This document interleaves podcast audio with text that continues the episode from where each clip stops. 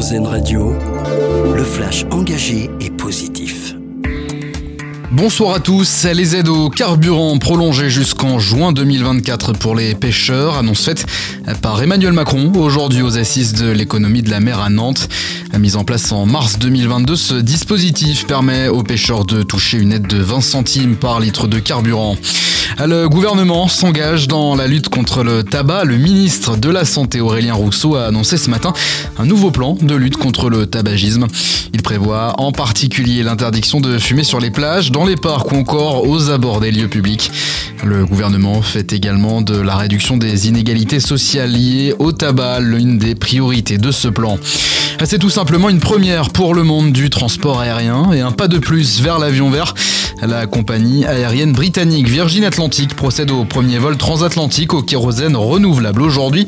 Utilisés en complément du kérosène dans les avions actuels, ils sont produits à partir d'huiles usagées, de résidus de bois ou encore d'algues.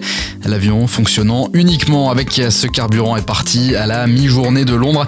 Il devrait atterrir à New York vers 20h30 heure de Paris.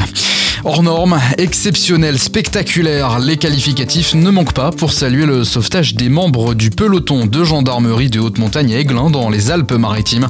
Ils ont secouru deux alpinistes restés coincés hier après-midi dans la voie Shining.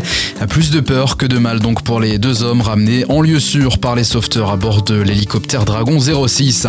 Et puis on termine avec notre dossier solution avec cette fresque de la mode régénératrice. L'objectif, mettre en avant des solutions positives et ainsi sensibiliser sur une transition environnementale, sociale et énergétique. C'est imaginé par le groupe R3, ça permet de mettre une méthodologie efficace pour limiter l'impact négatif de la mode à plusieurs niveaux au sein des entreprises. Reportage à retrouver dès à présent sur notre site internet arzen.fr. Voilà pour l'essentiel de l'actualité positive. Excellente fin de journée à l'écoute d'Arzen Radio. De l'actualité. C'était le flash engagé et positif d'Airzen Radio.